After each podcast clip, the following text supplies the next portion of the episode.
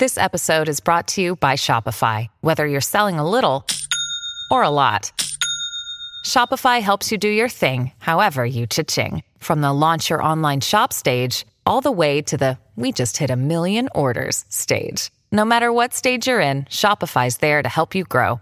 Sign up for a $1 per month trial period at shopify.com/special offer, all lowercase. That's shopify.com/special offer.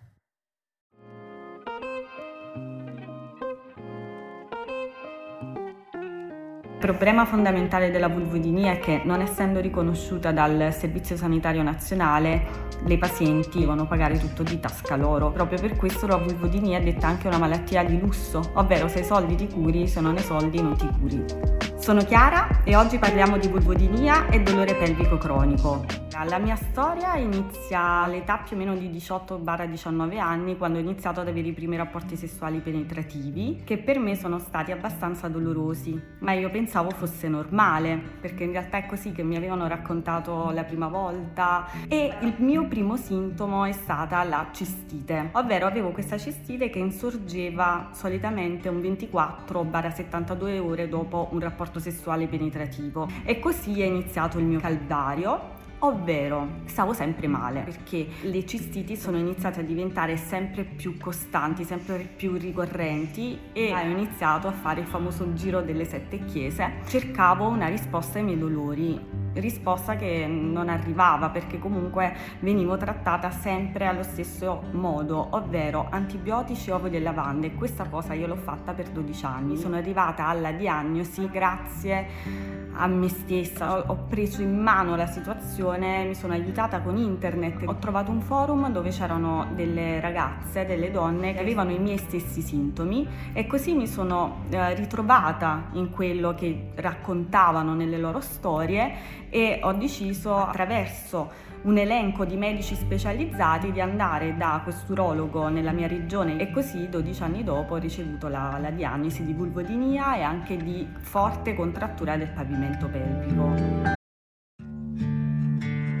Dear Colgate, I love that you love that I love being at home. You even let me whiten my teeth from home, because you know how I feel about getting up from my cloud couch. The Colgate Optic White LED kit gives professional level results in just 10 minutes a day for 10 days when used as directed. And that's why, Colgate, I want you to meet my parents, because ever since meeting you, I've been living life to the brightest. Colgate Optic White. Find it at all major retailers.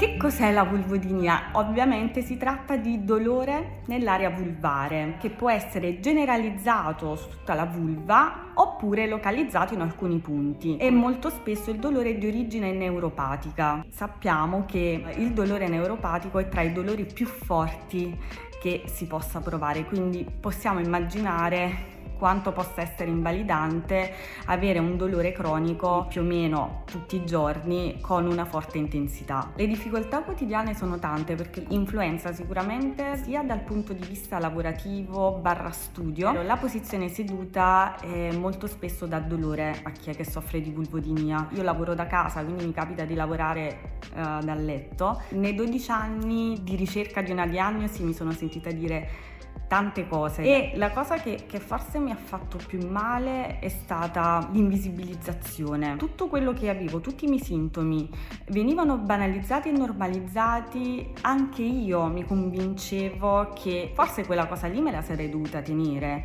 e infatti molti medici in realtà mi dicevano: Chiara, ti devi semplicemente abituare, evidentemente la cistite fa parte del tuo DNA.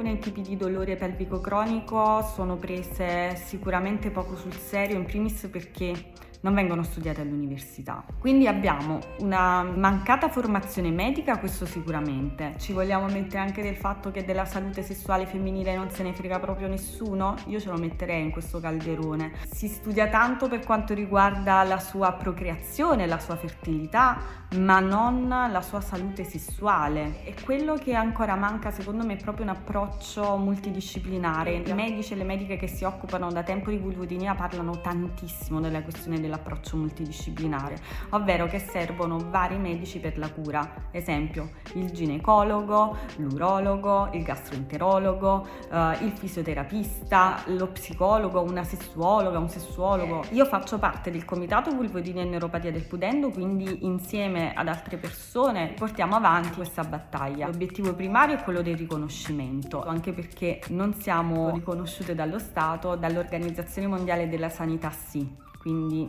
la vulvodinia esiste. E poi ovviamente chiediamo anche altro, formazione medica, che quella è la base di tutto, perché con medici formati possiamo riuscire a curare le persone e a ridurre anche gli anni di ritardo diagnostico, ma anche la costruzione di alcuni centri specializzati, far sì ovviamente che le persone si possano curare attraverso appunto un sostegno economico da parte dello Stato. Ovviamente questi sono tempi lunghi. Come si suol dire, Roma non è stata costruita in un giorno, nel senso che è una battaglia lunga, ma non si molla.